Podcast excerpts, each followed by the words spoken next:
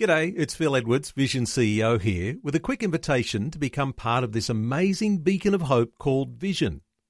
Together we can put our love into action to help people of all kinds build or rebuild their lives on the truth of God. Please consider the part you can play during our upcoming Visionathon appeal, remembering that it's your support that makes Vision possible, including this podcast. 2020, bringing a biblical perspective on life, culture, and current events. Weekdays on UCB's Vision Radio Network. Find out more at vision.org.au. When you think of the most populous nations on the face of the earth, your mind probably goes to China and secondarily India. With these nations over a billion people in each, it's just amazing the opportunities that are there for reaching out to people who've never heard the gospel or who have, in some ways, been caught up with other religious ideas. Let's talk about India today. What an amazing nation, and still hundreds of millions of people in India who have never heard the gospel of Jesus Christ and never had the opportunity to respond. Our guest to talk to about India today, his name is one of those amazing names that if you're a student of any church history, you'll be familiar with the name John Wesley. Well, Reverend John Wesley is joining us. He's the General Secretary of the India Evangelical Mission. John Wesley, welcome along. Thank you. Thank you for this opportunity to come to Vision Christian Radio.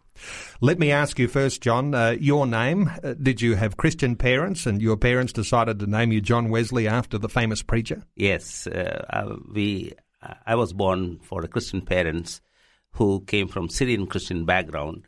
And uh, when they came to know the Lord, they were reading the biography of John Wesley. And uh, they were, out of their um, inspiration, they said to the Lord when I was conceived, if it is a male child, that we will name him John Wesley. That's how I got my name. So is it John Wesley by name, John Wesley by nature? Do you feel as though you've stepped into some shoes? Is there something special about having a name like that which gives you a certain boldness and an ability to be able to preach the gospel? Definitely, because uh, by name itself, when I read of uh, when I read John Wesley's biography, it gives me inspiration to be like him and the same way that my parents' prayer was that I need to become like one of him, and so that's why I have that uh, name for me. So. Well, John, I want to talk to you today about the amazing opportunities that there are in the nation of India. Now, if I reflect for just a moment on the India Evangelical Mission, started back in 1965, uh, a few rupees and a bicycle, and there were a missionary or two that got to work preaching the gospel. And in that time, the organization, the ministry has grown to as many as 600 churches. You've got about 900 staff uh, that are working through India. And you're on a growth curve. Things have continued to grow in those years. Yes. Um, past 50 years, the Lord has taken us uh, the growth the path, and we praise God for uh, the humble beginnings that we had. And then, you know, the Lord added uh, the mission workers as we go along. Every year we take about 30 uh, mission missionary candidates and we train them and send them into the mission field. And that's how our growth has been. Let me ask you about changes to mm. Christianity over that time. And I know you've been associated with the India Evangelical Mission for the past 30 years. Mm-hmm. Uh, the changes that have come because uh, Christians initially were being converted uh, from the poorer sections of the Indian society. But things have changed dynamically. Tell us about Christians in India today. Uh, today, Indian Christians are well uh, well placed, uh, and they are they are uh, in different uh, major roles that they are playing in uh, uh in the secular world, in government, in different uh, walks of life, and and they are well to do these days. And and um, at the same time, there are some people who are from the underprivileged segment that they they are all still there and they are coming up. Now, let's get into these opportunities. Mm-hmm. Oftentimes, when I'm talking to someone from India and mm-hmm. we're reflecting on Indian society, we reflect on uh, the dangers that are there for Christians today because I've discussed at different times a rise in Hindu nationalism, uh, which even though you have, uh, in, in a sense, a, a, level playing field because your constitution says that there is a freedom of religion, uh, that everyone can have their say, there is a sense in which there are some forces that work against you. Uh, those things they don't seem to be hindering the forward movement of the gospel. Yes, of course. We have the opposition not only today, it has been there all along. And in the midst of that, the, the opportunities are much, much higher. People are accepting Christ. Wherever we have gone and uh, we have uh, proclaimed the gospel, people have said, Why did you delay coming? We had been, if we would have come earlier, maybe my fathers and my forefathers would have come to know the Lord Jesus Christ. So the welcoming spirit of the gospel everywhere we can see, and uh, people who have accepted, uh, people among whom we are working, they have accepted Jesus Christ, and we have no problem in sharing the gospel with them. You're based in Bangalore in India, that's and that's right. the central headquarters. Uh, where do those 600 churches go? Are they close to Bangalore or are they spread out right around the nation? It, they are spread ar- right around the nation. We are in the 29 states. Some of the states we have just began our work. In some states we have we have started the work about 30 years back, 40 years back. Uh, every year we open new mission fields and um, uh, these churches are spread in all around the country. And you say that as those churches are opening up in new centres, there are so many opportunities where people have been not reached before with the gospel.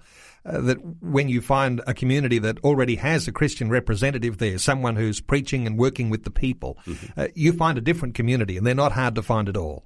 Yeah, they're not hard to find at all. What we do is we, we send a survey team when we came when we come to know that there are some people who have not come to know the Lord Jesus Christ, or some people groups, some communities, some ethnic groups are there who are not reached with the gospel of Jesus Christ. Then we do this survey, and then we find if uh, the there is no other Christian witnesses whatsoever is there then we plunge into action. We send our missionaries, we open the mission field, and we start working. And of course, the people who are your missionaries, they are Indian nationals. It's not people who are coming from uh, Western nations, uh, you know, putting our hat on and saying we're going to be missionaries to India. These are Indian nationals who are being raised up and they're being very effective in the mission field. Of course, uh, because uh, they need not, uh, you know, uh, get adjusted with the with the climate. With, they need not get adjust, adjusted with the food habits. And though India is countries of country, we because there are every state has got its own food habits, uh, lifestyle, their clothing, and everything is uh, different. Um, so we give them a minimum training uh, of nine months to get adjusted to uh, live among a people group and get to know their worldview and uh, contextualize, contextualize the gospel to them so that they will be able to easily know the, the truth of the gospel and to respond to the gospel. John, stay with us. We'll come back and continue our conversation in just a few moments. I'm interested in raising up those leaders in India because I suspect that's a key to the whole growth of what happens with Christianity in a nation like India. We'll continue our conversation in just a few moments. The Reverend John Wesley is our guest. He's General Secretary of the India Evangelical Mission. Uh, we'll talk some more in just a short while. We're taking some time to talk about the amazing opportunities that there are in India for sharing the gospel, for planting churches. And it's not necessarily you and I as Aussies that would go to India to actually go and plant those churches, but boy, oh boy, the opportunities that are there for Indian nationals to be raised up. The Reverend John Wesley is our guest, and what an amazing name for an amazing minister of the gospel. He's General Secretary of the Indian Evangelical Mission. John, if we talk about the way that churches grow, and I'm talking about denominations, there's 600 churches in your mm-hmm. organization. Mm-hmm. Uh, the way it grows mm. is by raising up leaders. Mm. This is one of the passions of your heart. That's right. Um, first of all, let me um, give the vision of uh, the mission. The vision is uh, gospel to every person and a church among every people group. This is the vision with which we are working. And we are not a denomination. Our call is to plant churches. Wherever there is no churches, we look at that uh, ethnic group, the community, and we want to see a church is planted.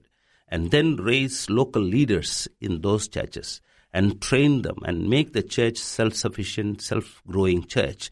And when they are able to stand on their own and in their governance, then we we move on to other places.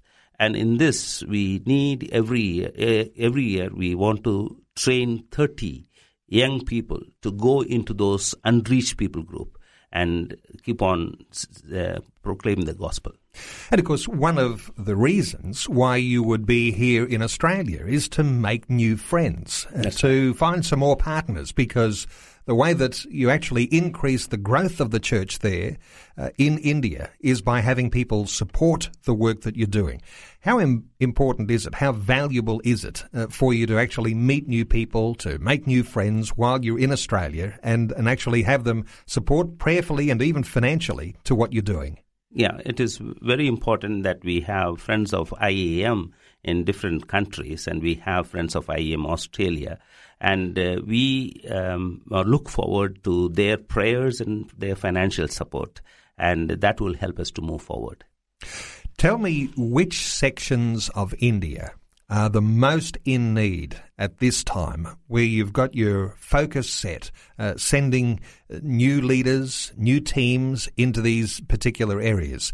Uh, which area are they nearby Bangalore, or are they in certain sections around the nation where you can identify that those are the, the key areas to target? Most of the uh, places that are very much in need is in North India, and so we send our missionaries to Jammu and Kashmir um, from Jammu Kashmir to downward into different states uh, of uh, our country.